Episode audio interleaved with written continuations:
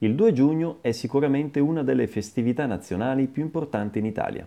In questo giorno, infatti, si celebra la festa della Repubblica Italiana. Ma perché festeggiare la Repubblica e perché proprio il 2 giugno? La risposta, come spesso accade, è da ricercare nella storia. Il 2 e il 3 giugno del 1946 si tenne in Italia uno storico referendum in cui gli italiani decisero di far diventare l'Italia una repubblica costituzionale abolendo, pertanto, la monarchia che regnava in Italia sin dal 1861, data dell'unificazione e della costituzione del Regno d'Italia.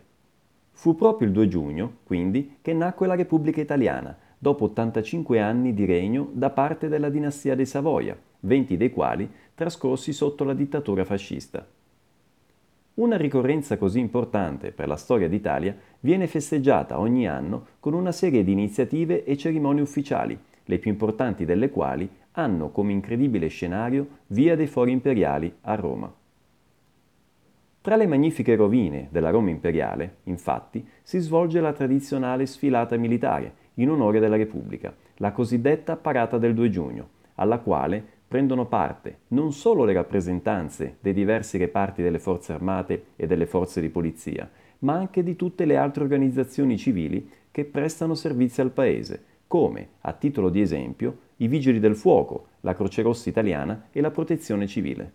Grazie alla presenza delle numerose bande musicali che partecipano alla parata, durante la sfilata risuona l'inno di Mameli, che viene cantato anche dalle migliaia di persone che si affollano lungo tutto il percorso.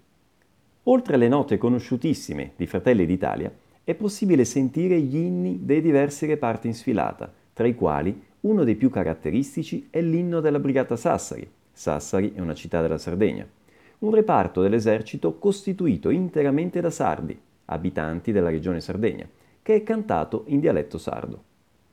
La cerimonia inizia tradizionalmente all'altare della patria, dove il Presidente della Repubblica depone una corona d'alloro sulla tomba del milite ignoto, in memoria dei caduti di tutte le guerre che non sono mai stati identificati. Questo è sicuramente uno dei momenti più emozionanti della cerimonia ed è segnato dal sorvolo delle frecce tricolori, la pattuglia acrobatica nazionale dell'Aeronautica Militare Italiana.